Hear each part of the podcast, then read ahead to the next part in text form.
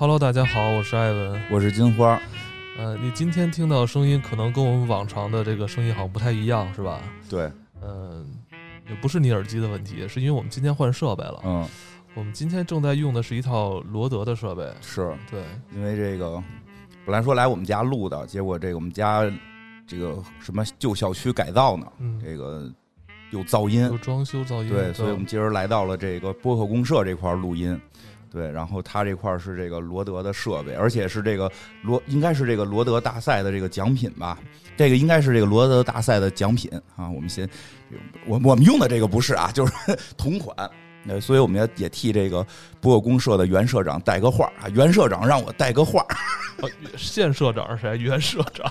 他姓袁呀哦，现社长，对原社长已经不在这个位置了。现社长，袁社长，应该这么说对吧？现社长，袁社长，让我们给大家带个话大。家也可以细细品品啊。我们今天的声音嗯跟往常声音有什么不同？因为绝对是两个品牌的不一样的设备。对对对啊，对，然后那个大家有兴趣可以参加这个罗德播客大赛，然后在这个微信搜索呃罗德麦克风就能够找到这个这个公众号报名入口等等吧。五个汉字，罗德麦克风。对对对，好，OK，行吧。嗯，其实今天这期节目，呃，想要给大家推荐的一部电影，也是我跟金花嗯，酝酿了好几年，一直想要谈到的一部是国产佳作。对。本来说实话，我们就是现在我们在做这个电影的付费节目，其实这个是在这个怎么了？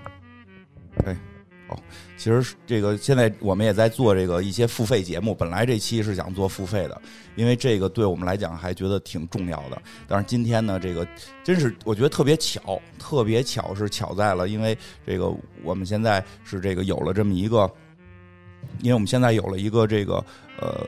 公益合作方啊，绿色和平为我们提供了一些这个呃内容上边的支持，所以我们就是正好今天就可以把这期节目给提前放出来。而且我觉得更巧的一点是什么呀？今儿六一，嗯，对，今天六一，我们录节目这天啊，六一六一儿童节，这部电影也可以说是献给孩子们的。对对，其实是我们小时候，而且很明确，这部电影是一个叫儿童科幻片儿，是我们小时候的一部儿童科幻片儿。当然特特别有意思的是，让很多人留下了童年阴影。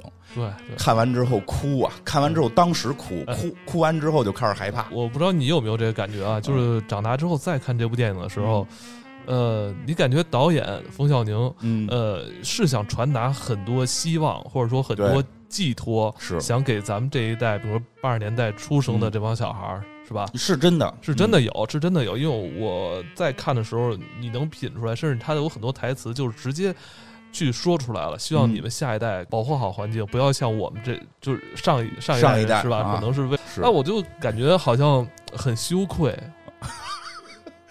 我感觉我们。进步了，你别羞愧，我们进步了，进步了。对，反正嗯再次看这部电影还是很沉重的。呃，很沉重。因为你刚才提到这部电影给很多八零后啊、嗯都留下了很多这种心理阴影。对，我也有，因为嗯我会发现吧，就是冯小宁他是有很多希望想寄托给下一代的。，对，呃，但感觉可能过于沉重了，就可能在咱们当时八九岁那个年纪很难去领悟那么沉重的东西。嗯但是对咱们被这个戏里边的很多咱们之前可能没有听到的一些词儿很很炸裂的词啊，就震慑住了啊！我我先提一个啊，比如说那个太阳黑子爆炸了，哎，这是咱们小时候非常害怕的一样东西哎。过了很多年之后啊，我我可能都会跟人提到那个，你知道吗？太阳黑子爆炸了。嗯，就是我每每次看到这几个字的时候，就是会让我肃然起敬，有一种大难临头的感觉。但是具具体是太阳黑子是什么，不知道它它怎么爆炸了？嗯爆炸之后发生了什么？我不知道。不知道，因为这个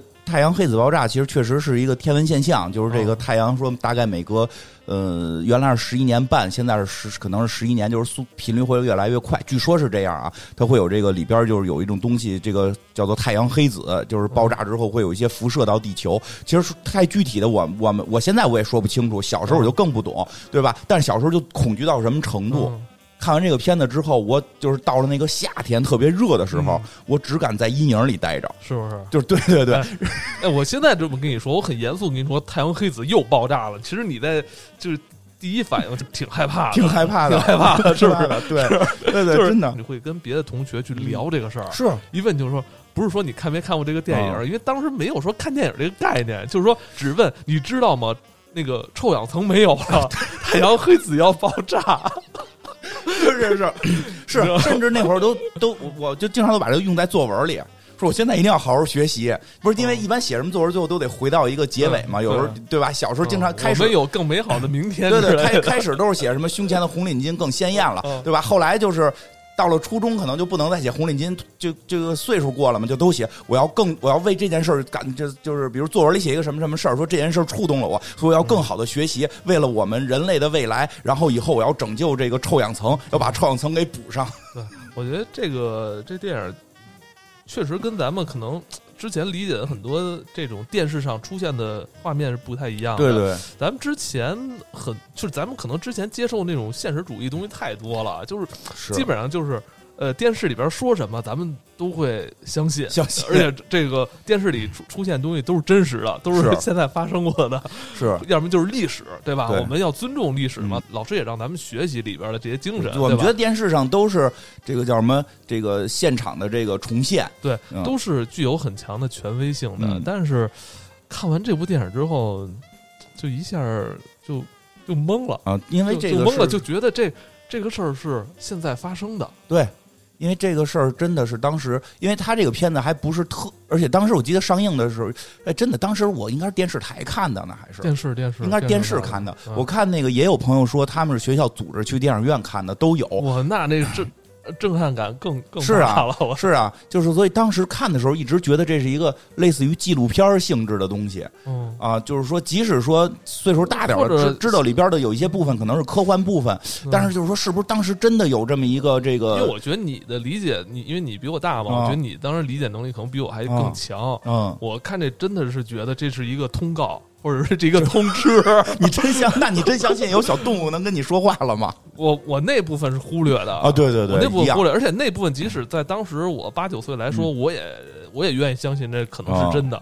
但是我就觉得什么臭氧层快没有了，说啊天上破了一个洞，啊你看这这个马上我们人类要就要完蛋了，就是这个因为因为特别害怕，因为本身这部分这部分还是真事儿，这部分还是是确实是有，嗯因为他在这个故事里边用了很多现实就真的存在的一些这个这个事事件，就是在这个故事里。但是当时我小时候特别害怕的是，我真以为有几个那个就是那个叫什么化学的装化学物品的车，在一个荒废的荒废的这么一个车站山谷里边，可然后在能就是北京延庆，对 不停的冒气儿。我一直以为就有地儿不停就冒气儿特。别着急想把它关上。对，是特别着急，因为想想办法，跟跟赶紧跟大人说，想想办法，找找找那这个那会儿那会儿我还看过好多报道，说确实有过这种就是化学的药药品车，就嗯这个不叫药品，就化学制剂的车，或者还有那种核废料的车会突然被盗。啊，被盗，当时也不懂为什么，其实后来慢慢明白了，这个被盗了，可能是有某种说军，就是说偷了之后可能会有军事用途，或者说有这个这个卖卖把它去给卖出去。但当年不明白啊，当年不明白，也不知道为什么大家要偷这些东西，只能理解偷钱这个行为，就是偷化学药品不理解，所以我老觉得有人就是要搞破坏，就是要把这个臭氧层给弄没了。反正嗯，反正我记得小时候确实是对这个自然环境有很多忧虑，他也是从一个儿童的视角去去看待这个有关自然问题吧。是是是，因为他从小孩视角去看待，小孩思维会更简单一些嘛，他看的东西说把他们说就是说叫淳朴一些，嗯对吧？所以他看待这个问题。单纯一些，对，单纯一些，他和大人的复杂性会做了一个对比。对这个片子其实也是非常，就是咱们小时候非常著名的一部科幻，应该这个算科幻嗯，电影了。它是属于那种比较偏现实，就除了那个动物说话那一趴是比较奇幻，它总得有幻的部分嘛。哎你你动物说话那部分，其实你用现在的理解就是看《哈利波特》了。就是那个它动物说话这部分可能稍微的奇幻一点，但它剩下的部分实际上非常贴近现实的。因为当时还有一部科幻名名作，就是中国科幻名作，也是儿童的儿童向的，就是《霹雳贝贝》。嗯那个其实它更多的是讲的人与人之间的事儿，嗯没有那么多现实的这个这个科技导致的危机的一些问题。因为这个片子是就是明显就是人类进步导致的一些危机在出现，然后这个而且他的用儿童的这个视角，这个很代入感太强了，很很独特，因为咱们是小孩嘛，对吧？因为我们也当时小的时候觉得大人啥都不懂啊。这个片子里边表现的很多大人。说实话是有一些所谓的刻板印象了，但但就是确实是那个时候具有符号化的这些人物，对这个，而且这个片子还有非常著名的演员的这个加入。呃，这部电影主演是吕丽萍，对吕丽萍可以说在九十年代，就是九零年前后，应该是中国。最火的女演员，女神就是我们心目中的女神。演电视剧，对对对，演电影，对，拍广告，对，上晚会。是没错。真的，我们小时候就是叫那会儿还不知道叫吕丽萍，就是葛玲，对，葛玲最美，对吧？除了除了吕丽萍，我以前对这片的印象就是记得有吕丽萍，后来才发现还有一位大咖，嗯，葛优，葛优，你可以看看当时，呃。水嫩水嫩的葛优，但也已经谢顶了。呃，他那会儿的表演方法还跟现在的不太一样呢。他那会儿在片子里边好像不是他的原音吧？不是，应该是配音。那会儿还比较讲究配音呢，是别人给他配的音，所以大家看看的时候可能会有点，就是在在葛优的戏里会有点跳离感，因为我们一般都都是葛大爷的那个声线，感觉都得能配上。他这个是配音版，但是那会儿表演还都是眼睛能瞪特大，就表达惊讶。对，那种。其实这部电影还可以再多介绍一下啊。这部电影是，呃，冯小宁老师的，应该算是他真正意义的自己第一部处女作。嗯。呃，这部电影也是他自己编剧、自己导演，并且自己担任制片人。挺厉害的。因为我们知道这部戏里边有很多动物在参演，而且这些动物都没名字，猫就叫猫，狗就叫狗。然后就说特别有意思，说。呃，按原定计划，片中的鹿应该是一群长着长角的野鹿，但是拍片的时候，当时是在十月，这个鹿长角是在夏天六月，所以冯小宁呢就想在这个鹿头上安夹角，但是那个季节是鹿的发情期，人就没法靠近，呃，换了三家鹿场都失败，最后是冒着风险啊。就是强行拍下了一些镜头，嗯，呃，据说这个有关鹿的这这场戏，其实是跟原定计划还是有所减少，减少的，所以确实好像录的那个不多。嗯，还还还有啊，更有意思的啊，就是说这个，就是这片子里边有就是出现了狗熊嘛，因为有一只猫是一直伴跟着这个小男孩的，说这猫是一见着这狗熊就立马就疯了。说把这个现场把现场人全全给这个抓了，全给挠了。然后这个待会儿呢，狗又跑了。然后把狗叫住之后，这因为熊是打药了嘛，熊这药劲儿又过了，见人就扑，反正就是特别特别折腾，特别乱，对，特有意思。然后我发现，好像冯小宁特别喜欢拍呃人与动物说话这种戏份，因为他后来在二零一九年也拍了一个类似的一个电影，也是。呃，动物能说话，就我感觉冯小宁还是有很多童真的那种东西。对对，是他，呃，感觉，呃，他好像我觉得啊，尤其是他这部电影《大气层消失》，呃，他带着很有很强的那种自我的那种表达东西，对，是吧？嗯嗯。他就是感觉他的那种视角也是像一个孩子一样去看待这些事儿，是，他就觉得这些动物应该是可以跟我们沟通的，对，是吧？我们也应该跟他沟通。同时，他也想看看动物是怎么思考的，他在这里边也是有所探索。但我觉得最逗的一个花絮啊，就是是说这个其实这这部电影其实是本来还有一部分戏，这部分戏就是说，呃，按照剧本的这个。推进啊，说这个太阳辐射，呃，太阳的强辐射会导致人的精神失常，会发生这种特别混乱的一场群群戏，你知道吗？结果呢，拍摄时候由于太仓促了，再加上这个这个群演不好调度，因为他毕竟是一个新导演，他不太好去调度这个，最后就放弃了。但他觉得还是挺可惜的，因为里边他留了扣了。他里边实际上你要看的话，他说到这个臭氧层空洞已经到了城市了。他应该是在这后边要加补一场，是不是？对他应该是在后边这道戏应该加在这儿。我觉得这是有点那个这个怎么说，有有点那个丧尸的感觉。他这要有 就要奔着末世片去了，因为他拍的其实还挺末世的。对他拍动物那些都是按末世的角度，按末世的这种手法拍的。当然，这个这个说一下，因为当年这个是很老的片子，距现在得得几十年了，对吧？三十年了，差不多吧，三十年了。那个时候，这个拍摄手段什么的还都有限。然后，这个他他为了宣传这个环保，想把它拍好，因为后来有人诟病我，说他在拍摄过程中对动物很残忍。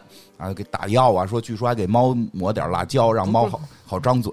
给那个，反正给熊是打那个麻药啊。对，是是有，但是这搁到现在的咱们的手段，觉得这个都不好，因为现在咱们有很多别的手段，CG 啊，或者说包括这些动物是训训练的也更好了。但是到那个时代呢，它可能是用了一些这个这个手段，这个是限于时代的这个原因，咱不能用现在的眼光看那会儿说，但是他确实没有没有让这个动物就是说。演电影，这个这个受到什么太大的伤害？当然，确实是手里使了一些现在一般不会用的手段。也有人会说这个事儿了，咱们提一句。但是据我所知啊，就是有一个特别不好的消息，就是参演这部电影的动物后来都死了。他们应该没有能活，他们确实也没有能活三十年的。那那个。猫主角那个猫主角现在要还活着，可有点恐怖吧？要就那就该直接演那个什么《猫妖传》了，就 一个四十岁的猫。哎，我们一今天一上来啊，感觉节奏跟往常不太一样，因为确实这部电影对我跟金花，甚至我们这一代人，其实冲击都非常大。没错，所以我们一上来可能是非常激动的，讲一些可能我们对于这部电影的这种这个感性的这种，不知道后来有没有这个小朋友们会会看。少，因为我看，因为我就重看的时候发现，就是弹幕本身就会少，有些弹幕还在问这是不是解放前拍的，就因为真的那个时代的很多，就是这那个时代这些科幻，就是怎么讲，它不是表现那个时代的，所以它还跟那个时代的东西完不完全一样，它是一个科幻性质的片子，它预言有点科幻预言，有点科幻预言，其中还用了一些这个当时咱们国家导演特别喜欢的一种，嗯。有说法叫表现主义说法，就叫叫表现主义的这个拍摄手法，它甚至像一些舞台形式，就是它不是完全这个模拟现实。你比如，他有一个那个国家的这个，应该算是这个官方接到这个电话，说这个现在我们这个科学家告诉告诉这个国家说，现在这个大气层出问题了，咱们国家要赶紧就是出手这个来来解决这问题。它就是一个背板上边是一个五星红旗。啊，对对对，对吧？其实这个是现实中不会有这么一个场景。我觉得那个那个画面，在现在来看，怎么说呢？文艺青年应该称之为特别先锋吧？是不是？因为他实际是有点表现主义，就是他这个场景不是现实存在的场景，没有一个地儿说真的就是。但他却用画面给你展示了这个问当时所这个困难的重要性。对，这个是对对，没错，就是他当时还有很多这种表现手段。因为现在我们看的很多电影，其实都是要模拟真实。就是尽量模拟真实，而那个时代有的时候，一个是真实也不好模拟，一个是他那个导演可能也不太清楚到底这个这个这个。这这种机关里边长 到底具体是什么样的？所以他用一些视觉化的、符号化的东西，你到那儿一看就知道这是国家的，就是国家的负责人接电话了，对吧？这绝对不是一个普通人接的电话。他用很多这种手段去表现，所以让很多这个就是小朋友们看的时候有点摸不清楚这是哪个年代。咱们没有一个年代是他构建的那个场景，他只是那会儿的表现手段。对，而且就是这个。呃，它里边很多，但是但是它里边很多人物的情绪是又跟那个年代九十年代嘛，跟九十年代非常吻合的。比如里边有倒爷呀，对吧？这 包括那些倒爷的发型，对对，就是我就想，就是我爸年轻时候那那种样子。对，它里边台词吧，有些话不多，就一两句话。比如说，就是我记得特清楚，问他那小孩去问那个导，就跟那个导爷说说，臭氧层要没了，臭氧层多少钱一斤？怎么卖？这是当时。包括那里边那个服装市场卖衣服，过去就是挂路边摊儿上一件一件，你想要哪件纸，然后跟人砍价，砍价就这是那会儿那会儿的那个时代的背，还是有有这种展现的。对，然后这个讲讲这故事吧，因为我觉得还是有挺一个是很多朋友可能没看过，一个有些大家可能也印象不深了，对吧？而且这个故事的结尾还是非常感人的。呃，再看一遍的时候，就今天要录嘛，昨儿又看了一遍，结尾还是忍不住，真是。对我把最后的最后的那个台词都写下，都抄下来了，我觉得特别好。就我，又我我就是那段台词，我 太好。我一边打一边打那个字，一边就想，我觉得真的有时候是不是咱们的咱们的长辈，其实确实对于咱们这八十年八零后，就是就是赋予了很多期望。咱们那个八零后当年是那种，就是怎么讲，就是改革开放正式起来，然后咱们很多长辈是觉得，哎，你们是活在这个新时代，这个你们你们以后都有科学。然后我觉得咱们也是，我觉得咱们也是从小就是背负着这些期望去长大的。后来我再看最后这段台词，就是是。就感觉好像有点羞愧似的。没有没有，不羞愧 不羞愧不羞愧。所以咱们赶紧做这节目嘛，这这个也算没有白看这些电影啊。哎，这个这故事呢，这故事一上来还哎啊，这这故事在说故事开前开头这个这个电影名叫《大气层消失》啊。我小时候一直说那个消失大气层，对我也小时候也记得叫消失大气对，而且应该是大气层消失的话，是感觉正在消失。消失的大气层就是消失完了嘛？这个这故事其实还挺厉害的，是什么呀？还是个多线故事。对，三条线。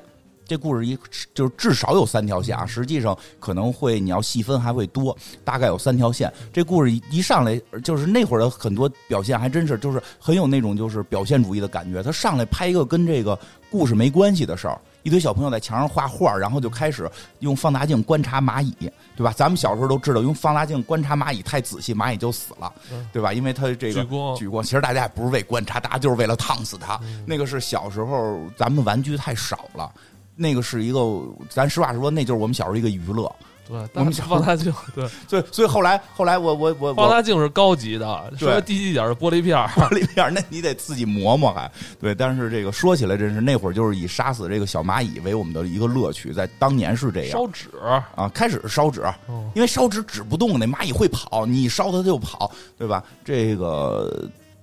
哎，真是说起来真是挺，但是那个时代就是这样了，所以他一上来还用了这个，就是这这段戏跟后头是没关系的，就一堆小朋友在观察，在烫这蚂蚁玩。啊，在包括就第一个画面，其实是一个小小女孩在墙上画太阳，而且他这个画面是跟着那个人类去爆炸第第一颗核弹来做这个镜头切换的，你感觉他是不是这种蒙太奇之间好像都都都是有表达的？导演就是在传达着。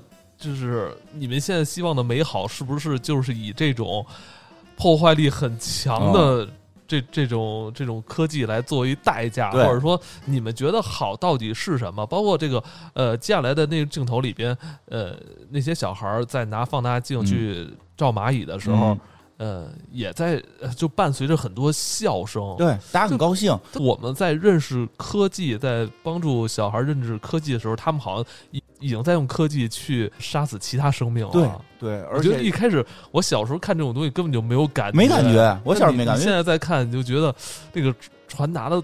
有想法，对，是的，因为小时候我们觉得这事儿很正常，但是现在再看就是感觉不一样了，因为咱们也长大了，这个也进步了，对，当然他们也就会讨论到说太阳会不会杀死生命，啊，当然会了，因为这个眼睁睁看着就把太阳光聚到一块儿，一只蚂蚁就被烧死了，对吧？然后后边他就是转进了这几个。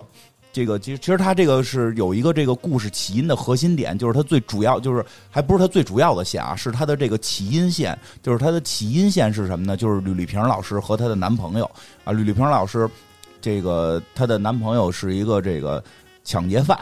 亡命之徒，亡命徒啊！抢劫犯抢银行，吕萍一上来就是你不要去，就这种说不行，就要干这最后一票，这种带着兄弟走。你说女人别碍事儿，对吧？就就去抢银行。吕萍老师就想阻止他，没阻止成。他没演怎么抢银行，嗯，他就演了一镜头，就是演开头看着这个银行，中国银行，我就银行俩字儿，但我认的那个，我也认的，那就是中国人民银行，对，那复复兴门的那个中国人民银行，对，那我们认的那地儿啊，就是那个。地儿，然后再镜头一转，就是这个哪儿啊？就是这个火车调度了。火车调度的这个地方就说说的，接到电话说我们这火车被劫车被劫了。我们这火车被劫了，为什么呢？有两个，就是有有一群亡命徒。大概意思啊，他他说实话对话很短，你猛的看都没看明白啥意思，因为他就是用一些表现的镜头，银行两个字儿。就看到了，然后有人就就是这么一个仰视银行，然后再就接电话说我们跟他们这个追击过程中，他们上了这个火车，其实就明白了，就是哎那会儿的片子真是没那么多废话解释啊，我们打死了怎么着，然后我们逃跑的时候，突然然后我又来了一辆火车，我又上去了，对吧？因为其实我我们也知道，在那个那个那个那个我们认识的那个银行，距离火车还很远。不需要，不需要，那不重要。就是说，实际上吕丽萍的男朋友，然后去抢银行，然后被抓，然后在逃跑过程中劫，就是上了一辆火车。由于他们有枪，就劫持了这辆火车。然后这个同同时呢，除了这个这个吕丽萍的男朋友和他的这个这个小弟们，然后这个。这个吕丽萍也在这辆火车上，对吧？然后就是这个时候在劫火车的过程当中，其实我们也知道，这火车是世界上最难劫的东西，因为它得按铁轨走，它不是你想让它去哪儿就去哪儿。这铁轨前头要有火车，你都没法走。但是不一样，这些是亡命徒，他们就准备豁出去死了。就跟这个火车司机说的，你往前开，把前头车都撞了。他们不让是他们的事儿，咱们要死一起死。那这个时候，这个火车调度这边就紧张了，说那咱不能让老百姓无辜的死啊，就给他让道吧。就是这个让道的过程中开始出事儿了。说这个这个火车因为这亡命徒嘛，就要往前开。说前头还有四辆车，这四辆车全部要马上给安排到这个通过这个岔道就安安排走这个道。搬搬这个铁路的这个岔道，然后说，但是呢，这边这个铁路岔道是有限的，就是不可能快速的把这四辆车全都给弄弄没。说，哎，这哪哪哪还有一个废弃的一段铁路，咱们整那段铁路不用了，就是他开到那儿就不能再往前开了。但是咱们可以暂时先把这辆车给弄进去，弄进去之后，咱们那个过一段这个事儿平息了，咱们再派别的火车头给他接走。所以就把一辆这个装着化学这个制剂的这么一一辆这个列车，有仨罐子俩罐子，有那么几个黄色的这个大油罐的车，给开到了一个这个比较偏僻的一个废弃的一个岔道上边啊，这个就不常用的这么一个岔道。说这上边呢，偶尔会有一些油车啊停靠在这上边，然后这个这就产生了第二条线，就是这个。油罐车这条线，所以吕丽萍那条线没结束。吕丽萍那条线，这个在这个搏斗过程当中啊，这个这些这些抢匪都被我们的这个公安战士给打败了。但是吕丽萍提前拿着这一箱的钱，他们还是抢出钱了，拿着一箱的钱被她男朋友给推下了火车，就是你赶紧走，说咱们约一个地儿哪哪哪见面，咱们亡命天涯。然后现在有钱了等等的，所以吕丽萍就是逃出去了。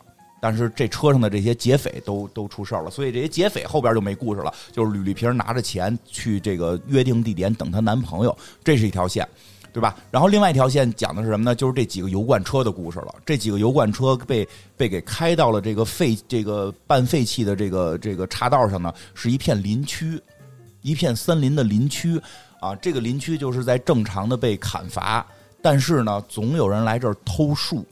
哎，那会儿这个还是一个常常就经常听说谁谁谁来偷树，谁谁来偷树。这个林区是有这么一两个护林员的，总有人来偷树。这帮偷树的人呢，偷树他得卖钱呀，所以他不是目标，不是偷树，目标是挣钱。所以当他们看到有这个油罐车进来，觉得嘿，这可以了，这能导游啊！这当年。当那个时代还真是有好多导游的，我记得特别逗，就是这个，因为现在咱们都觉得必须得去加油站有一枪呜呜往里弄，那会儿不是我们嘬一口，就一下吧，弄一弄一个那个那个那个油桶，然后弄一管在里头，哇，嘬一口，然后吐出去，然后再往里怼。我经常看见家里大人干这个事儿。刚买汽车的时候说：“哎，哪哪哪那油便宜，你也甭管怎么来的，买一桶去。买完桶之后，怎么咱怎么倒这汽车里？拿这嘬。你们家进入小康还挺早的。对，我我我爸买车是我我爸跟我姑父他们买车是相对早点的。那会儿不是他下海早吗？买完不爱开就会摆着。那他爱开，爱开，爱开。那那什么，C S 他们家最早的车还我特逗，说他们家车是跑车呢，俩门的，俩门的，是俄罗斯产的。” 从俄罗斯那会儿解体之后，从那边弄过来的，那都是当时都是倒爷弄，都是倒爷，就是大家就都有点半下海状态嘛。哎，就是他们去偷这油了，这这个特神，真是有当年那个风范，就把那个油罐车那个阀门打开了。就这个这个，那真的就突然讲这，我想起好多当年的事儿来。就是当年好像就是好，就是公共厕所，就是我们小时候那公共厕所也是只有一水管子，没有水，就是那个没有那个把儿。拧不了，对对，必须是一个。当时我们觉得特神秘，是一个机关，对，插人家就拧开了。对，只有冲厕所才有那个机关，对，他随身带着。其实咱们现在知道，就是一个阀门的那个头，对吧？玩跟是玩生化危机似的，老得找这头。那会儿那会儿，其实胡同里好多人都有这头。嗯，他们晚上去厕所洗澡。你们胡同都什么素质啊？对我鄙视他们呀。后来特别逗，你们你们胡同当然还有就是。拿阀门去厕所是啊，因为那不用就不用自己加水啊，去厕所洗澡。你们胡同不都那么多买小汽车的了吗？那那个时代就那样，就哎，你甭说偷洗澡那人还真有小汽车，真有小汽车。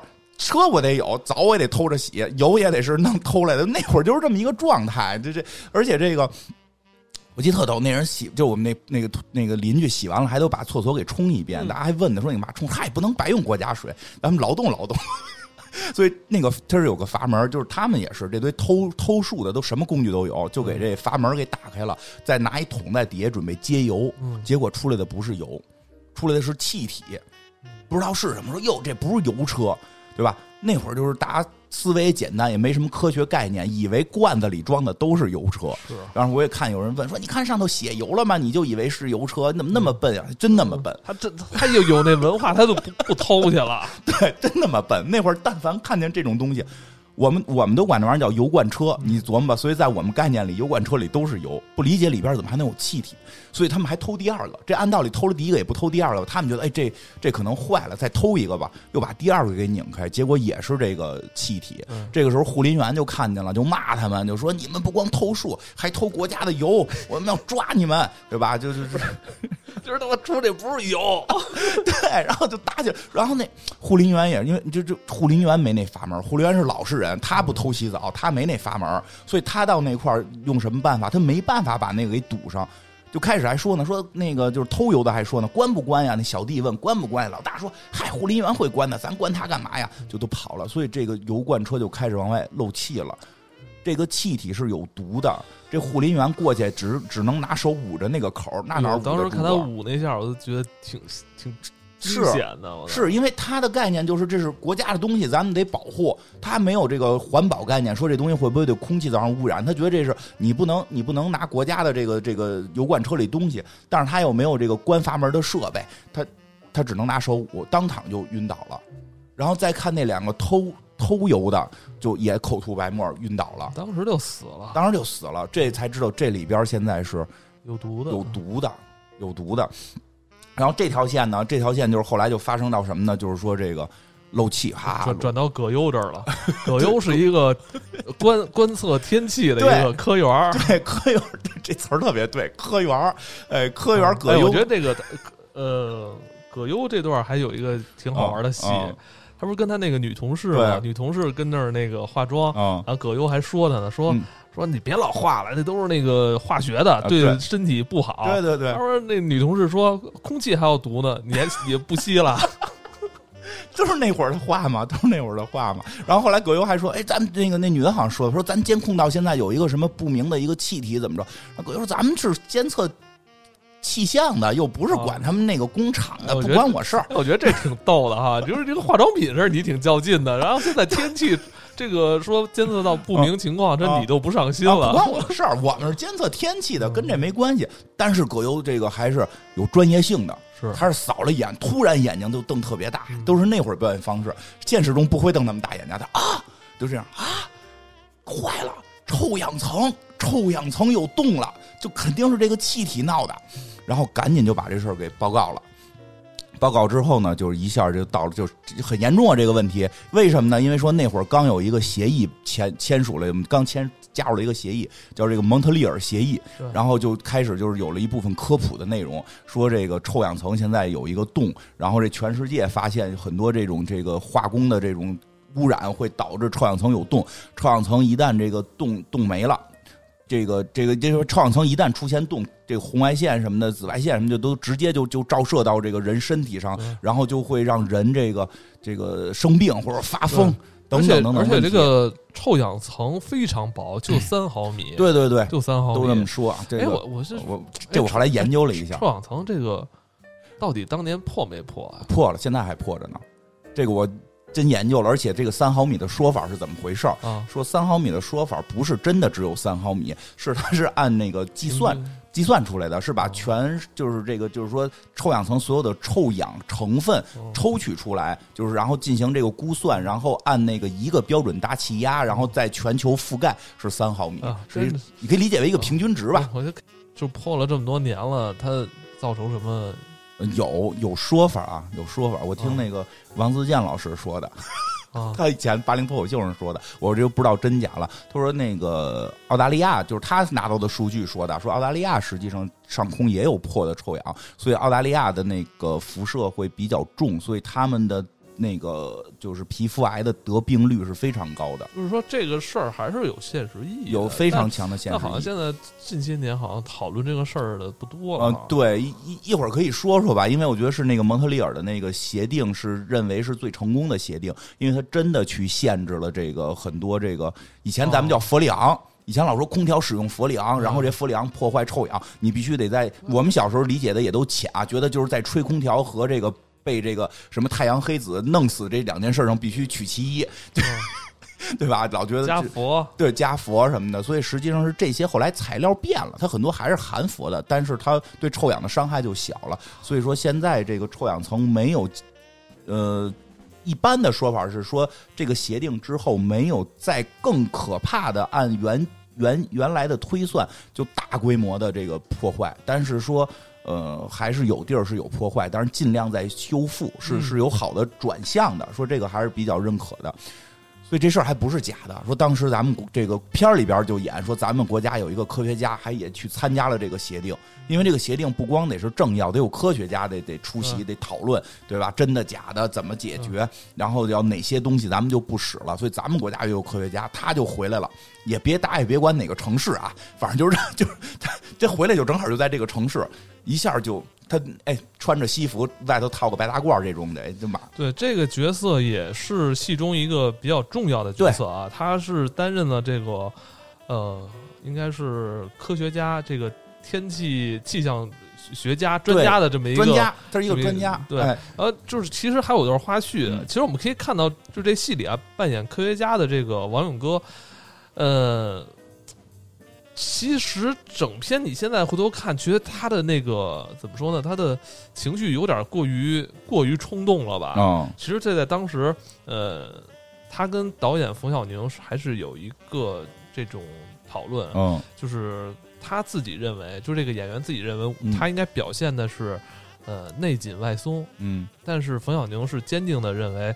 呃，你应该更加的激进一些，对，你在你的反应应该更加强烈一些，对，对，对，这 我觉得冯小宁想塑想想塑造，他就是想这么塑造，他就想塑造这个，就是科学家这个，因为因为我觉得他这那会儿的这些片子里边很多的，我觉得是具有表现性。咱这么说白了，就我觉得他就是这个戏里科学家太不给老领导面子，是的，是的，就是因为他那会儿就是说那会儿的很多表现，他不是表现真实，嗯，他是表现符号。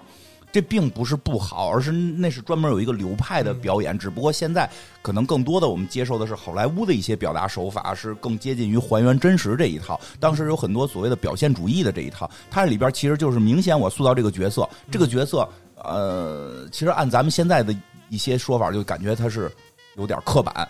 刻板印象，但是他我不重要，他这个人真不真实不重要，我要的是这个冲突感，我要的是这个给人的表达感。因为冯小宁是认为他这个角色是起到一个要加快节奏，然后他的这种节快节奏是加强灾难气氛的这种渲染。对对对，就你要不然你很难去表达说臭氧破破裂之后的那种呃。表层意义是什么？因为在你只能通过科学家的这种紧张、紧张来表现，敢怼领导，对对，敢怼领导。而且他也想表达他的身份是什么？他的身份是科学家。嗯，那么，那么科学家，科学家会做出很多的这个这个预想或者一些一些，对他会有很多这个表现果断一些。对他就是说他会有很多这种预想啊，或者说很多的这种这种方法啊什么的，但他执行不了，他必须需要这个。国家的这个帮助他执行，所以他跟这个之间是要有一个这种交流的。那国家他不是科学家，他要他肯不可能科学家说什么就信什么，所以会产生一个冲突。领导老领导在旁边还抽烟呢，他说你抽烟也加快臭氧的这个 破坏，特别尴尬就在这儿。其实他这些话就是为了体现这个感觉，他现实中不可能这样。老领导抽烟这么着急的事儿，老领导抽根烟怎么了？但是他这就是表现的东西，这个对吧？这科学家说抽烟就会让大氧这个臭气层消失。啊！老领导赶紧掐了，已经晚了。他这话不是现实，他就是表现，就是那个时代的表现手法。我觉得还挺有意思。已经晚了，这特别语重心长。已经晚了，那老领导赶紧拿起缸子喝水了，该。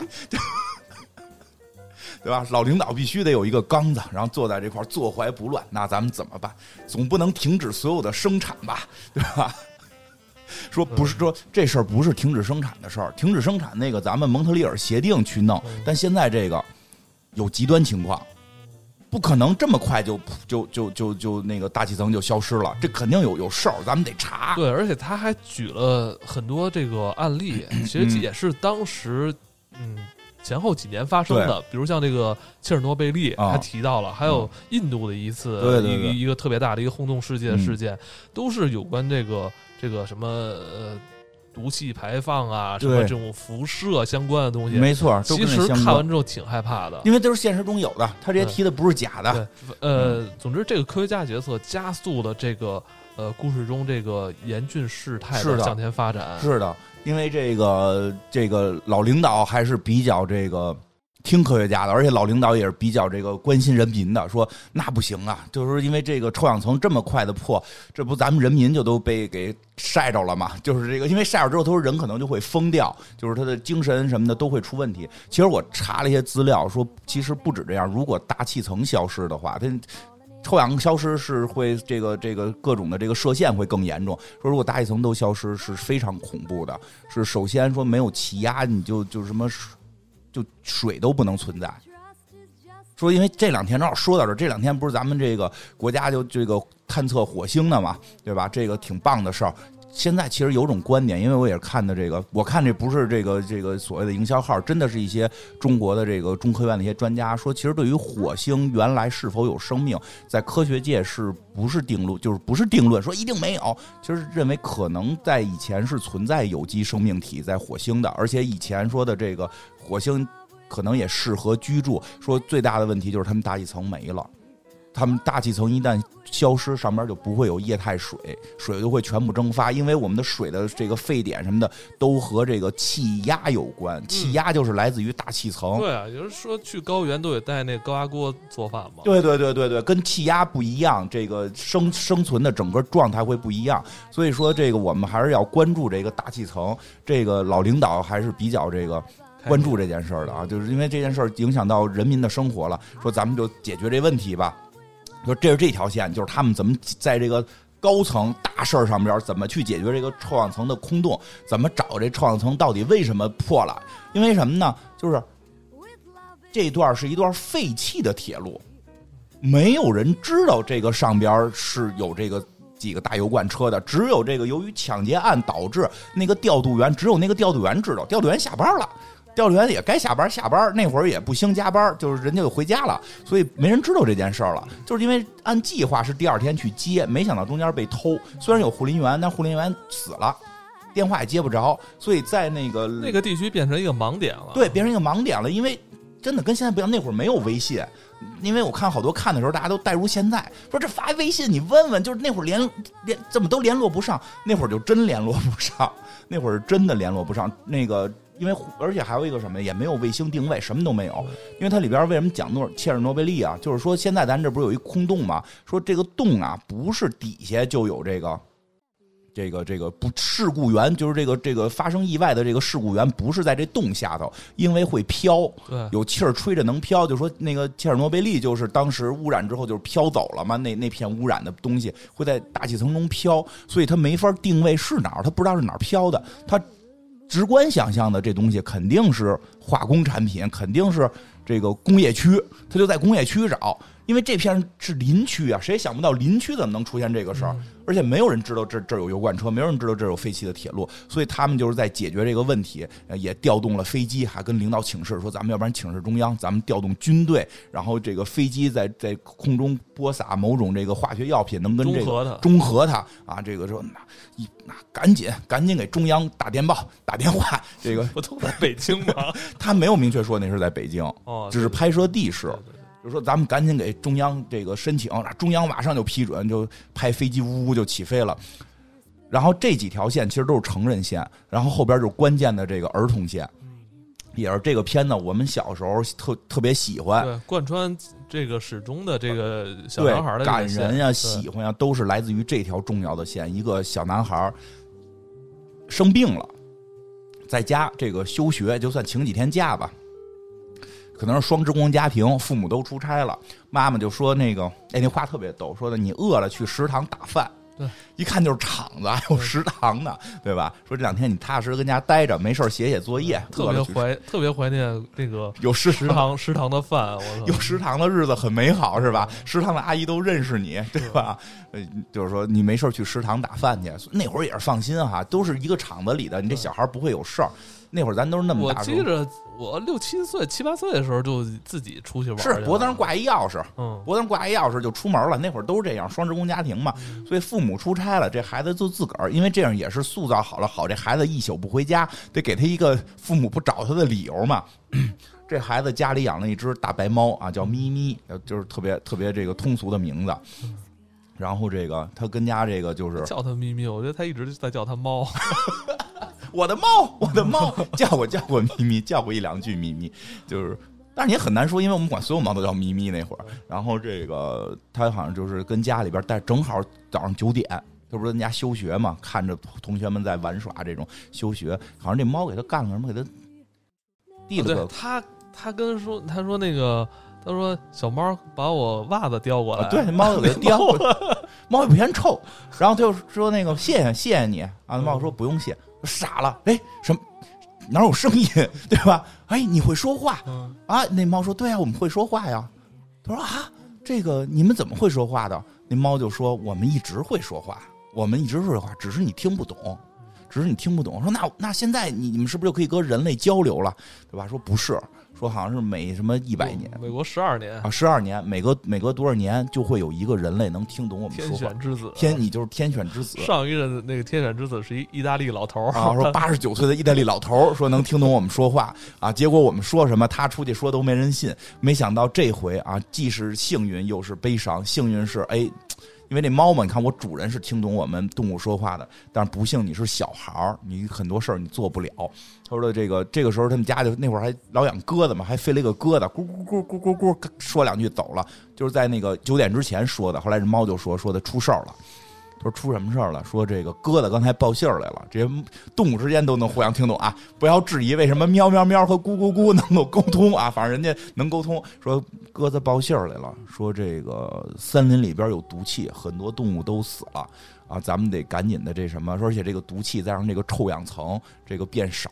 其实大家也特惊讶，这猫怎么懂这么多？最后特漂亮，这猫最后说它为什么懂这么多了，开头没说，对吧？这这这猫就懂特多，说什么臭氧层啊？其实它这段是跟那个科学家和给老领导解释是是一块儿平行去剪切的，就是很多话是这猫说的，说这臭氧层一旦没有了，这个这个射线进来，人人就是这个这个会得病，会会会疯狂，会温度会升高等等这种问。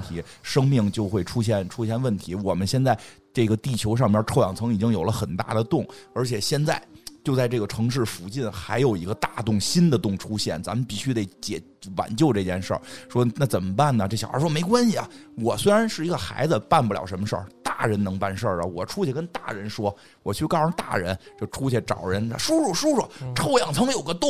那叔叔说你有病吧？对我是有病。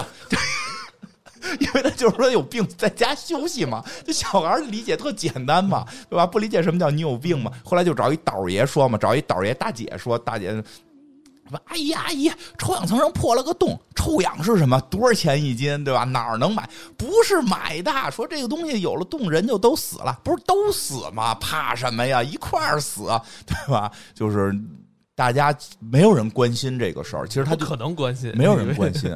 后来这个就是他问那猫说：“这臭这臭氧层这洞哪儿来的？”他说：“排人类排的这些污气啊，对吧？”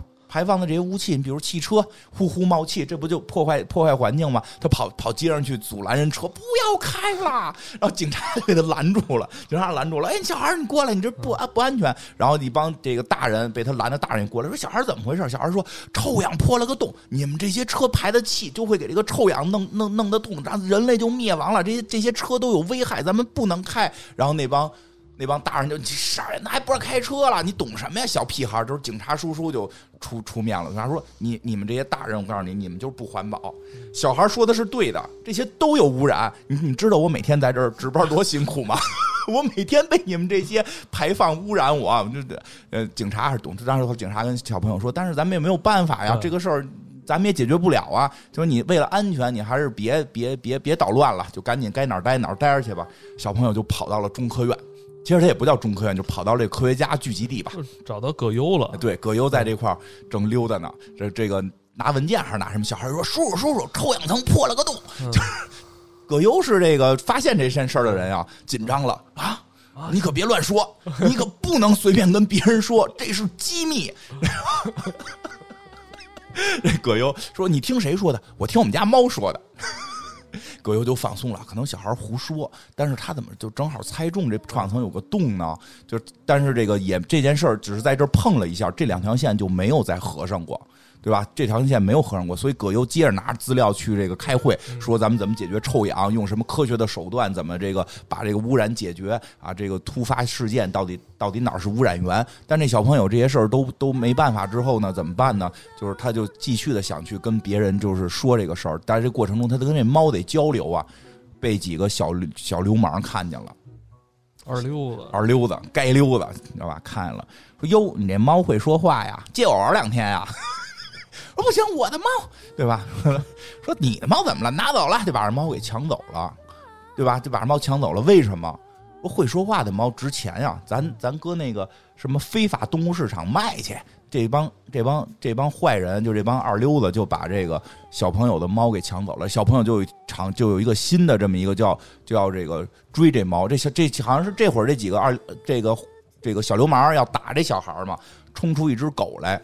这狗是特别重要的角色，这只，这它那叫应该叫什么？是是就是黑背黑背吧？应该是黑背啊！就是以前我们印象中警犬长什么样，就是那么个警犬一样的狗。以前的警犬样啊，就这黑背，这黑背就出来给这帮坏人打跑了。然后这个小孩说：“谢谢你。”哎，这狗就说：“哎，你怎么听得懂我说话？”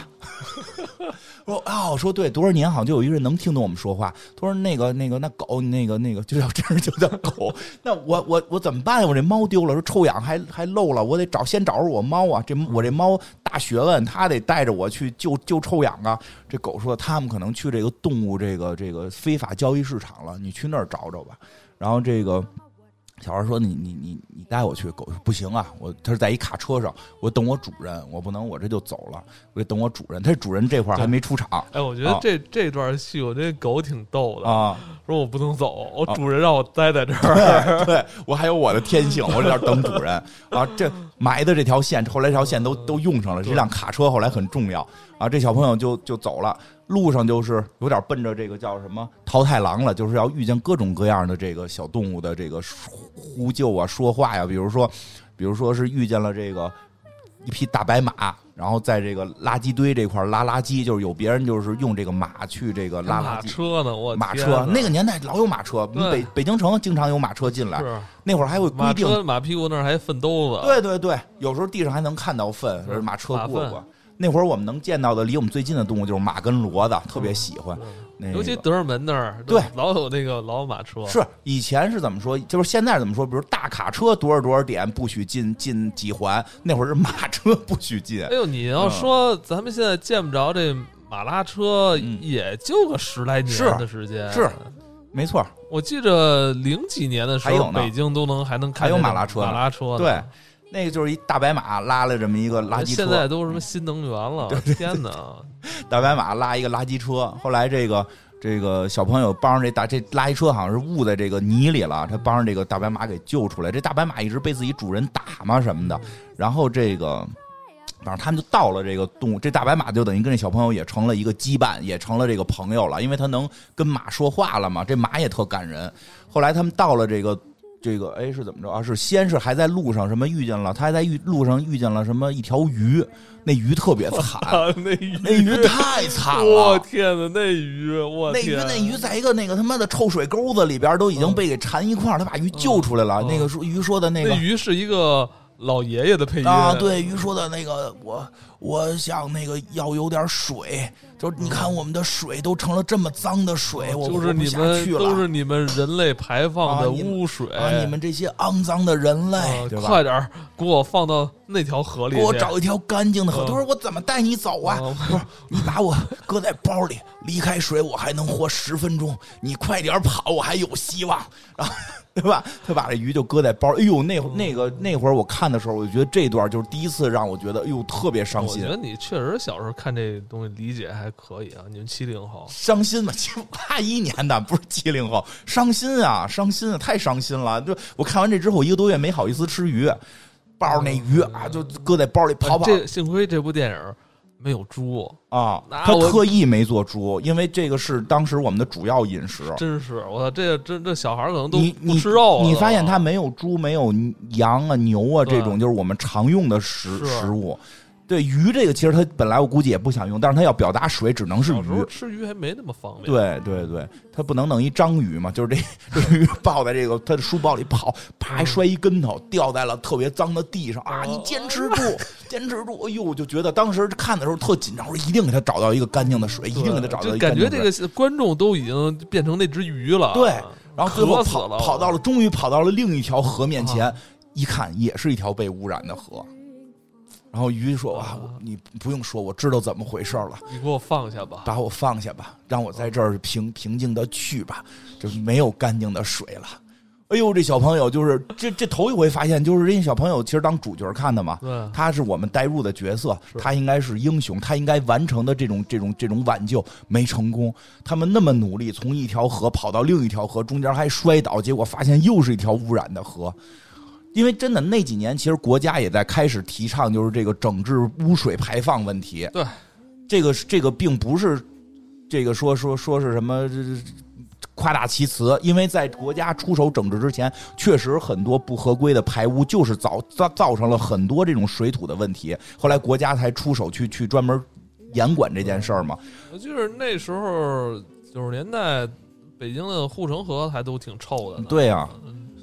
后来也是慢慢慢慢变好，慢慢慢慢整整治嘛，变好嘛。因为开始还没有意识到这个问题，但这个片子里就展现，从一条河跑到另一条，最后鱼就死在这里了，啊，特别悲伤，挺惨的这这条线。哎呦，特别悲伤。后来还碰见吕丽萍了嘛？吕丽萍现在是一个算是亡命天涯的逃犯。亡命天涯逃犯，因为那个各种那拿着巨款，对各种广播里说啊，今天早晨在哪哪哪个银行发生了这个劫案啊，几名这个劫匪被我方这个击毙啊，这个还有一名那个女犯在潜逃啊，长得什么那个眉清目秀，长发披肩，穿西服套装，眼睛很大，反正就形容了一下，就是按漂亮姑娘形容的啊，这大家要要注意她，所以吕丽萍就亡命天涯，然后她是这个，但是她说实话，她没去抢。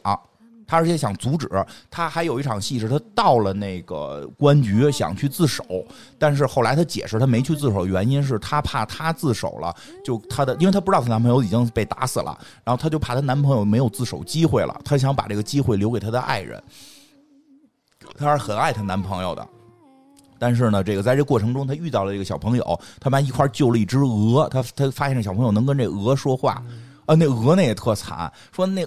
那个小朋友就看吕丽萍救鹅呢，说你把那鹅弄疼了，那鹅说它疼，啊，你能听懂鹅说话呀？这吕丽萍就不像着急回家呢，他家里还有四个孩子。对对对，就是吕丽萍就不像那些倒爷特啊，这多少钱你不说这个，就是哎，跟他有一个沟通了，说那咱们就好好的把这个鹅治好啊。说他他飞不起来了，他咱们帮助他飞，咔飞到，梆一枪给打死了。别人啊，不是吕丽萍打死的，别人打打野鸭子的给打死了。当时看到那都傻了。这。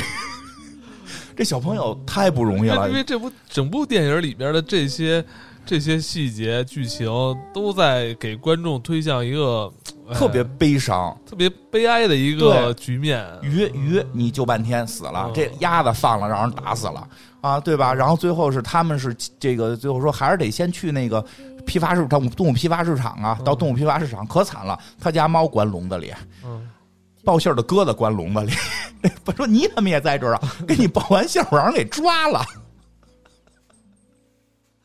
哎呦，这说着乐，但当时觉得特惨，怎么全抓了？吕吕平这个角色就是想用钱帮他把这个猫赎回来。为什么？因为那个抢他猫这个人。就开始说说说这猫会说话的猫啊，会说话的猫一百块钱一只。一开始卖五十，没人要啊。对，说开始说卖一百，人说你表演一个怎么说话，来说话。那猫就喵，然后但是什么玩意儿卖五十，卖五十，残次品卖五十。然后小朋友来了，说这是我家猫。他说你怎么证明你家猫？你叫他答应啊。他说答应。说猫，你把笼子打开。那猫那猫就把笼子打开了，打开说你看这就是小孩的猫。说说。打开就是你家猫啊！这你要你得买走，这不是一那个什么一百块钱，一百五十块钱。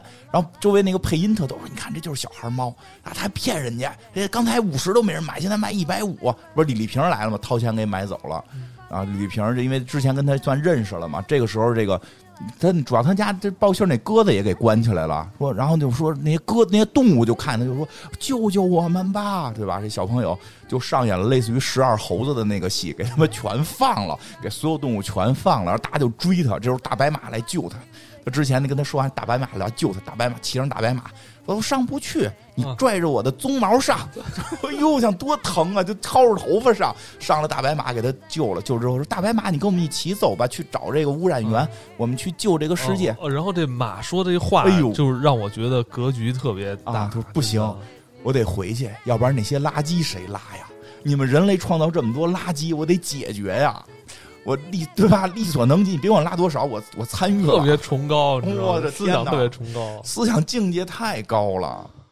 哎呦，这个就是这条这条线后边，因为你知道，你就你就看到这些动物的角色，或者说这就这种动物的发生啊，就感觉冯小宁就是在同时期，他他确实他关注点不太一样，对，真是不一样，不太一样。他呃，或者说他他关注的是那些。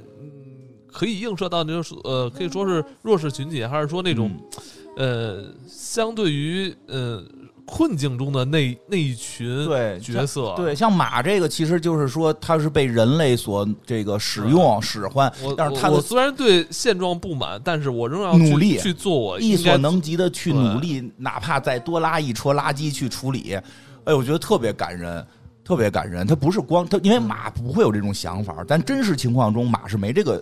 思维，我这是不是武断了？我觉得应该没有啊。我觉得真实中马应该是没有这个思维模式的，他确实就是在影射一部分这人的情绪在里边了。我觉得这种这种手法还是挺挺挺高明的。我觉得他就是还是，比如说现实中可能我不如意，但是对我仍然去在努力的再去做这件事。没错，对，真的就是马的这段话就宛如这个，我真的觉得马的这段话就跟这个七宗罪里说的似的。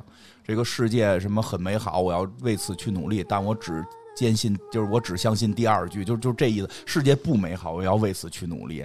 我觉得 我挺厉害吧，是不是？就是何小宁，中国林奇是吗？我要回去拉垃圾，我要回去拉垃圾。哎呦，哎，然后后来就这猫嘛，这猫也活了，吕萍也跟过来了。反正就后来就说这事儿，这猫就说：“我现在咱们得去找这个，找这个。”动物里边有智慧的动物，看他们说这个污染源在哪儿。动物里边谁最有智慧？就去找去大森林嘛，得去大森林里面。不就看见你刚才开始说那个狗熊嘛？狗熊趴那块儿，人类离开这里，我讨厌你们，离开，我讨厌你们，自然都让你们破坏了啊！后来还出来是大老虎，大老虎，大老虎是这里最懂的。啊，对，这这接下来。现在来看，接下来的戏可能有点说教，但是具但是具有一定科普成分吧。对对对，那东北虎还说呢，说说那个说我是最后一只东北虎了，我是最后一只东北。说没有，动物园里我看见有东北虎啊。你们你不懂，你不懂，我们这个族群只要下降到四千只，我们就没法再扩大我们的种族数量了。我们四千只以内太少的话，我们只能就近亲结婚，不是近亲繁衍，生出来的都是。不行的了，真是那会儿不懂，以为有一只就要活着。但你感觉，哎，这个这个科普就是给很多孩子带来了一些这个有个认知了，一些认知真的真的。其实这个也挺伤心。我一直特喜欢动物，我记得前几年看什么北方白犀牛的最后一只北方白犀牛去世，对他那那特别悲惨。那白犀牛是说给他找了一个伴儿啊，但是俩俩人不相爱，对对对，就不繁衍，就是。不相爱，完成不了这个这个这个我觉得那，特别可怕。就是说，世界上还有三只，哎，一只公的，两只母的，然后那只公的现在死了，就剩俩母的。不，那跟那他不跟那他没 那俩母没看上了。东北虎不是说了吗？那估计犀牛也说呢，说要不然咱们来一下，哎，来也没用了。咱们这数量不行，来了之后都是近亲繁衍，也也也也那什么不了了。就，呃，真的，我觉得这个动物的这个，对不对？那个东北虎最后趴在森林里说我也要死了。哎，其实你说这个，就有时候好像人为的要给什么什么这些珍珍稀动物，然后给他们配对儿。你有没有想到他们是不是真的相爱？他们要爱情的呀，有的动物真的是要爱情，不是开玩笑。或者说你不要用爱情这个字，他们俩人。就是人家有没有互相看上对方？对呀，你就非要让人进行那个生理的这这这种这这这个事儿，是他太太奇怪了，真是。反正他那里边就是说，当然超现实嘛，你也别管为什么在这个这就这旁这就这儿就有东北虎了。反正就是他还是一只野生东北虎，趴在丛林里说的。反正还是他说的嘛，说哪哪哪有三个这个什么两个大的黄色这个罐子车啊，那块儿。为为源头，丛林里的动物都被毒死了啊！我们都在跑，但是我已经不行了。我是最后一只东北虎，那个我只能说这些了，然后就死了，啊，哭了都。当时啊，最后一只东北虎都死了，对吧？真太悲伤了。而且老虎真的有一趴在躺在那儿不动唤了。然后吕吕平也过来看见了，说那有一个罐子车什么的。他说：“哎，吕吕平说，我知道那罐子车。”我今天那个就是，反正他逃亡过程中他遇见了，我当时遇见了，我就没往过去，我觉得那冒烟挺危险的。他说那咱们去救吧，去救吧。那吕平一直好像叨叨一句话哈，说问这小朋友说小朋友，你说哪有这个能够让人特别安宁的这种这这么一片这个这个乐园这么个意思吧？反正老叨叨这句话。接着吕丽萍就跟着这小朋友要去找这罐子车。哎，在这个过程当中，一开始给小朋友指路的那条黑背大狼狗又出现了。就是它跟它主人都来了，这故事就特别巧妙的是，它全都开始连上了。它主人是谁？它主人就是偷木头的。这偷木头就是偷树的，是有分工的，有负责去这个把这个树给偷出来的，有负责运输的。这黑背的主人是负责运输的。那偷树的是谁呢？就是开始死的那几个，就是给那油罐车给捅开的那几个人，他们是一伙人。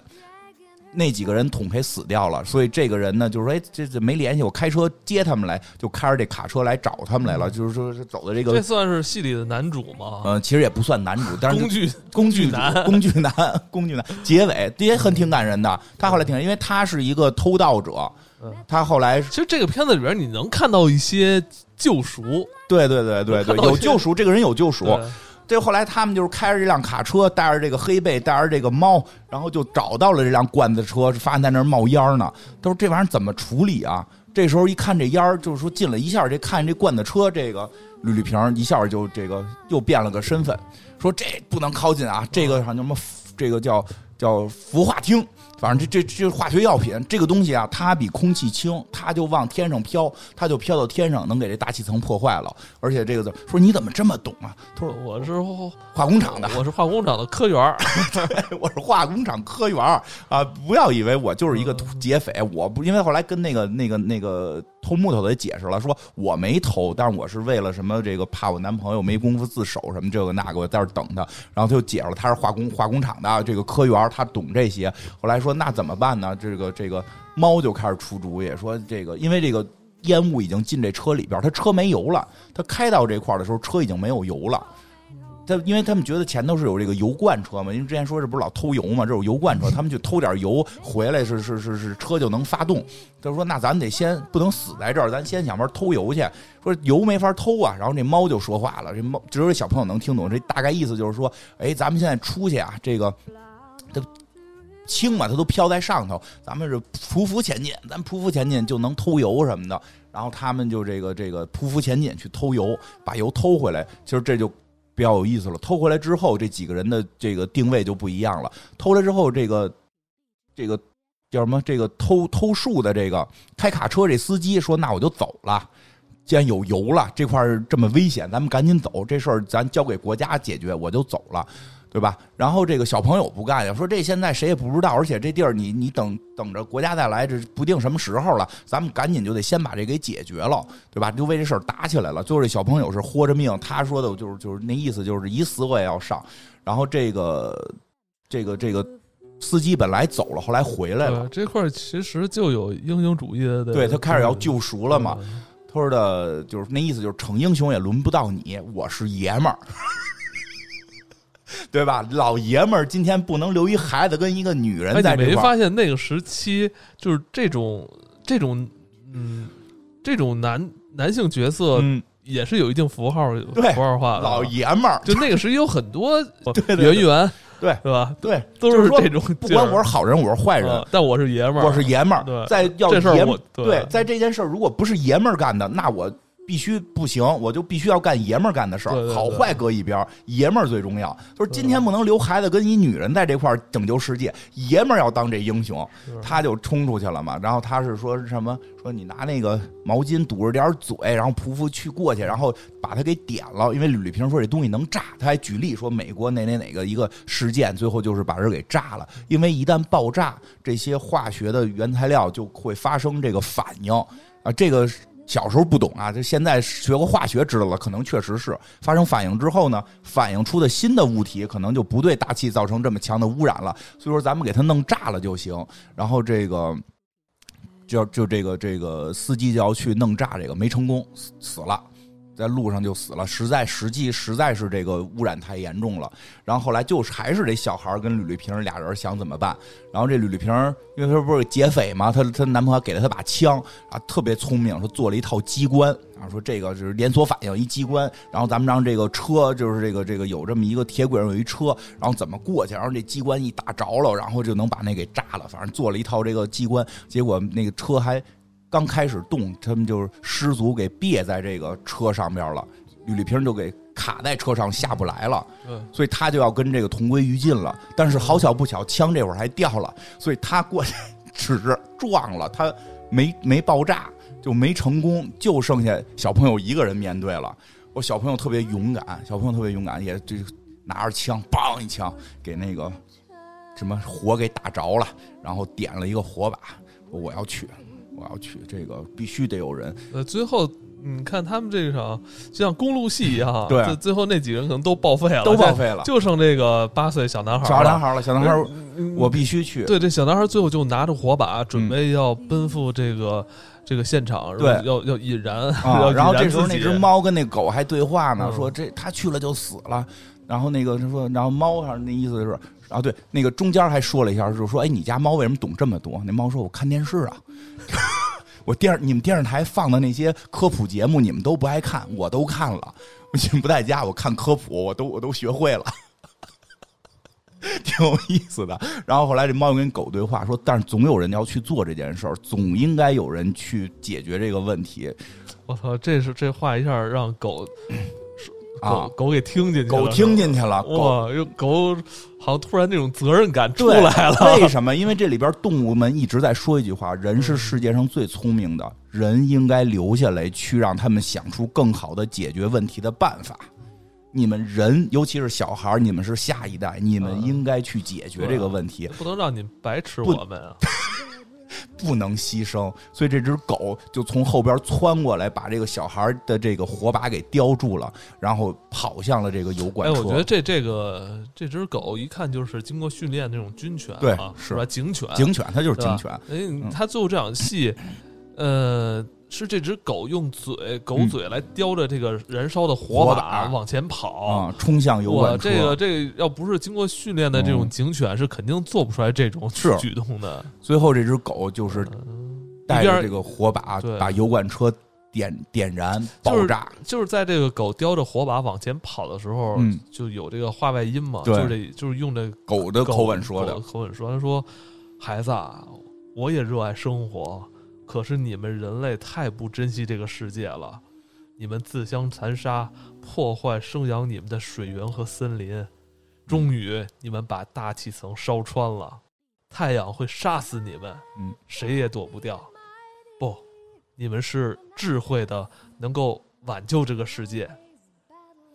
请告诉我们和你们的孩子吧，这个地球的天空应该是蓝的，这个地球上的水应该是清的。草是绿的，人类，我爱你们！我操，我觉得特别特别感人，真的。小时候我看到这儿就哭的都不行了。对，您就是是不是因为这部电影当时兴起了，就是养这黑背热？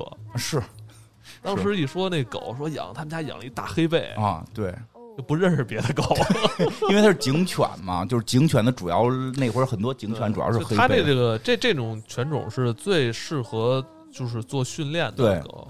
完了，这只狗就是都没有名字，只是叫狗的狗，就和这个油罐车点燃了，它自己也牺牲了，拯救了这个城市。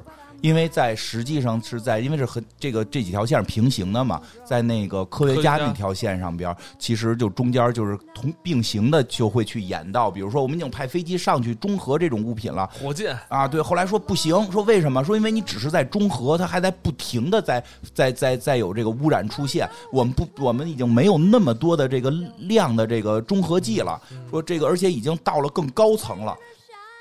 说就要动用火箭了，等等的，就越来越复杂。而且就是说，这个臭氧空洞现在如果还不解决，说已经就飘到了城市了。这个臭氧空洞在越来越大，已经进入城市，已经有一部分，已经有部分市民被照到了。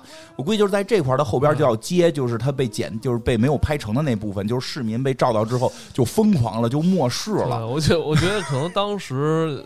呃，想拍这段有点困难，这太难了。是可能群众也不太能理解，对，让群众演疯狂，可能 就因为太早了这个片子，对，就是没看过那些什么僵尸片也不知道该怎么。我觉得冯小宁应该是看过什么《杀出个黎明》这种东西，反正估计他是能想到僵尸的这种感觉，就不叫僵尸，叫末世嘛，末世的疯狂啊。所以最后这个片子，这个片子里边最后呈现出来的是没有伤及人类。但实际上，他有些话已经说到，已经进入城市了，所以这个老领导那边已经束手无策了，然后科学家也已经是痛心疾首了，然后这个已经报告给国家，国家开始发火箭，呜呜发火，真真有拍火箭上上去了，要去解决这些问题，但是必须要找到污染源啊，这个时候就是。好像是突然就是有人提到了，说哎那块儿森林，然后那个科学家老说这森林不可能出问题啊，说那森林里有一段那个铁轨，哎呀怎么有铁轨？这提前没人说过呢，啊下班了 对吧？说这差铁轨，说铁轨上有那个关注，就是这个东西，就是这个孵化孵叫什么孵化厅吧，反正就是这个氟的这个东西啊，它导致的。那我们怎么去解决？然后突然突然就有电话过来说说那边现在我们新派去的这个这个人已经发现那是爆炸了。爆炸之后，这个污染源消失了。然后他说：“哎，怎么会突然爆炸呢？”这时候葛优说：“今天早上有一个小朋友来说，他们家猫说臭氧层破了个洞。你说这会不会有关系？反正也也没人在乎了。”反正就是问题还是解决了，然后你会发现最后也这几条线就是回到一个点上，回到一个点，绿绿皮儿也牺牲了。九十年代的这电影的这个大致的这个格式，对对对。最后小朋友呢，这个一宿回家了，干了一累累了，最后回到了家里。然后因为之前那猫就跟他说过，说你能听懂动物说话只有二十四小时，所以当他再想跟猫说话的时候，发现他们家的表钟响了。九点了，整整过了二十四小时，他再也听不懂这只小猫说话了。他再听小猫还是喵喵的叫了。然后就后边一些意向性的镜头，就是表现性的镜头，又背着书包去上学了，对吧？得好好学习嘛，用科学拯救这个世界。又是一开始的画面又出现了，又是一个小姑娘在画画太阳，特别大的太阳。对，但是你再看，你感觉这个太阳会不会是像一个巨大的一个蘑菇云？我觉得就是太阳啊，它是给我们能源的。但它同样也会杀死我们。最后，完了又出现了一群小朋友在学着用显微，用着用用那个学着用放大镜来烧蚂蚁，是。然后伴随着笑声，然后这时候我记得好像科学家还有一句话，他说：“呃，我们匆匆忙忙的生产到底是为了生存，还是为了加速死亡？”真是科学家，就是这几方，其实这戏里边很多角色最后都是有反思的，是的，去爱护。对，其实对，包括说到臭氧这个问题。到现在其实它还是个问题，只是好像近些年提的没咱们小时候多了。因为因为什么呢？因为基本上是在是是被控制住了。这个我了解了一下，虽然说还在有地方会出现一些污染，这个污染是什么呢？就是说。这个，因为这个片子里也讲了嘛，这片子里好像还还还还有什么撒切尔夫人的这个这个演讲演讲什么的，就是那个气气象大会。对对对对，是因为当时他们也提到会去参加那个叫做这个什么蒙特利尔这个一个协协议，就是说那会儿科学家发现臭氧的问题是非常直接和严重的，它非常直接和严重，一个是导致全球的温度的升高，一个是直接导致人类这个这个皮肤癌的这个这个这个。增高，而且同时会对生物、其他的动植物进行影响，人类可能会生存会非常直观的要不行了。哎呦，因为我觉得你应该对这个还挺敏感的吧？对啊，因为你是一个不能晒太阳的人。是啊，你是 我在夏天三十多度也要穿长袖长裤，对，有时候打尽量挡着点，怕怕。我从来没见过你穿过短裤。嗯，短裤是肯定不穿，就有时候会穿短袖，确实是这样。我怕晒，因为后来皮肤不太行，还挺敏感的。其实皮肤敏感的人对这个事儿会特别敏感，就是这个皮肤晒你直晒之后，你的皮肤反应还是挺严重的。然后那个，所以那会儿就是这个事儿当时很严重，然后就成立了这么一个组织，叫什么蒙特利，就是这个蒙特利尔的这么一个协定，大家加入了，很多国家也加入了，然后去开始对这个就是对这个。对这个臭氧层有破坏的这种氟化的一些物质，就进行了这个减排。当然，就说一下，这东西还挺复杂的。我后来看，因为我们小时候以为特简单，就是氟利昂，就就就这么一个词儿。因为后来发现它是有很多很多很多这种微物质。它那个大会就不停的在定哪些物质是有破坏的，因为科学家不停的坚定。因为我后来看了一些这两年关于臭氧的报告，说出现一个问题，说之前这个大会定的这些物质其实真的控制的已经非常好了，臭氧层也也在开始修复了，但后来说，我们有一个好像叫做叫做 什么什么什么什么四四什么 C C L 什么四氯化碳的一个东西，说那个东西好像是之前这个东西我们觉得不是特重要啊，结果呢？结果发现好像结果它是最厉害的，就是当那些控制住这个还真的很厉害。说说我们对它的这个在大气层存留的这个时间估算是有错误的，它不是说这东西排放完了之后就直接就破坏了，它很多时候是这东西它不易分解。它待的时间长，它才破坏。有些东西说，有些时候说那你不是之前的塑料袋吗？对，它跟不易分解很重要。说后来其实就说不是说不让用塑料袋，是说后来有了可降解的这个东西就可以用了。说实际上现在咱们很多空调说还在加氟，它确实还含氟，但是它那个东西已经是。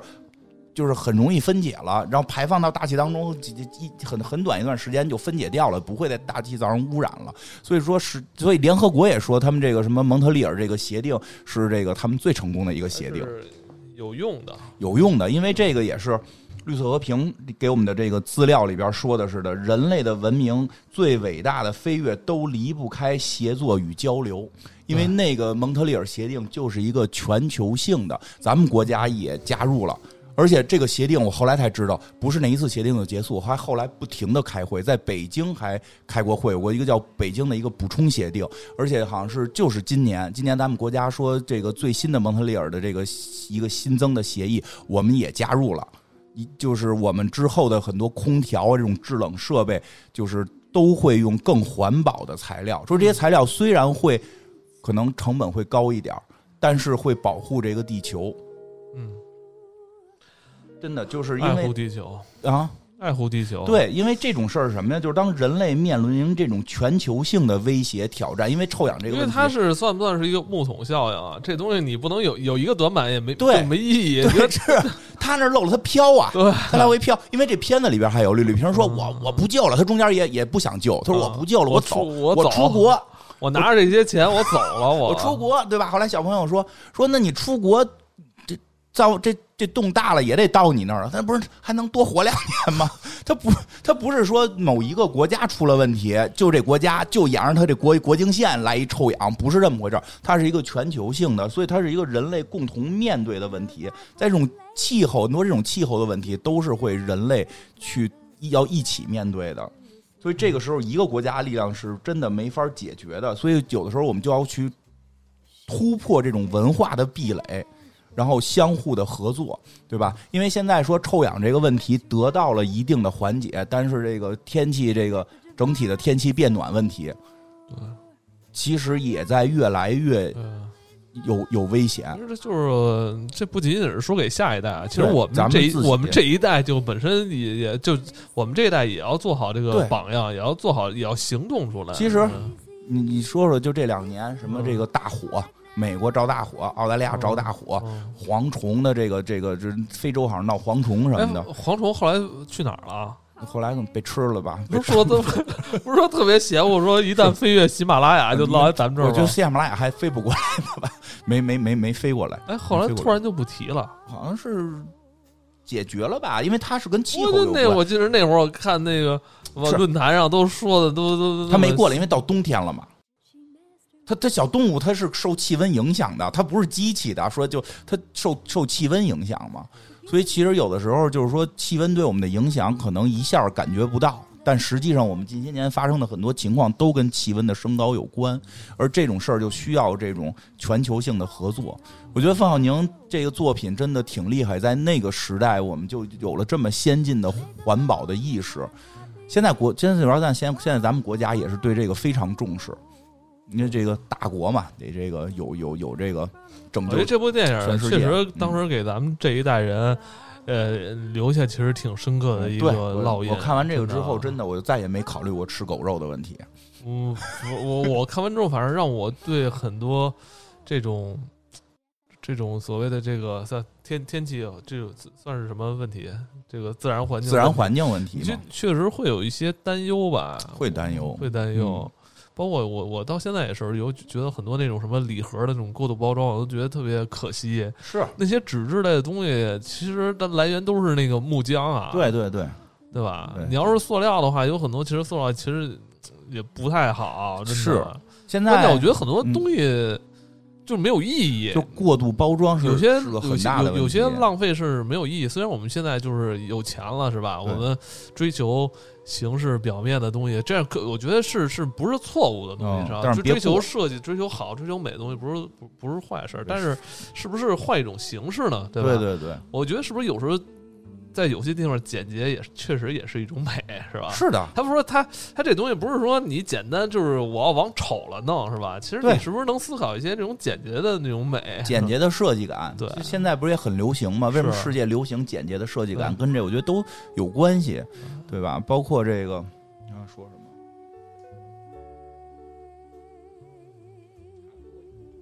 反正。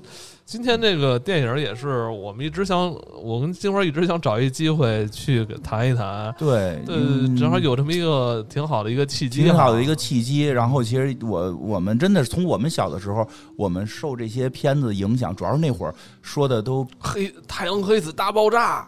对，那个因为那会儿就。那会儿信息吧，可能没现在这么多，很多这种信息。因为当时这事儿，我问我妈，我妈也不知道是怎么回事。这些信息不会说什么呀，不会说特快速的被别的东西冲掉了，它这个影响都是几年几年的影响，对吧？就是。那会儿不是还弄那种什么看日食的小卡片儿挡眼睛？我们是拿那个焊工的那个照看看。对，有时候太阳黑子的时候，大家都把那个看日食那东西拿出来，说看看有没有黑子，这太阳上是不是有个黑点儿？但是没想到这我们肉眼可能是看不到的啊。但是就是大家对这个那会儿还挺关心，主要是那会儿信息量少，有点这么重要的事儿，我们就讨论很长时间。现在信息量比较大了。我小时候确实以为这是一真事儿。就除了油罐车那个，主要人说的别的都是真事儿。天气这事儿，我觉得有可能是真事儿，就认为这是在嗯这个大事件下的一个小小事件。你以为这小事件是真的呢？对，实际大事件是真的，小事件。不是老跟同学传这，哎，你看过那个那个大气层消失了吗？他说大事件是真的是真的，它不是假的，对吧？蒙特利尔协议还是挺重要的，正好这个。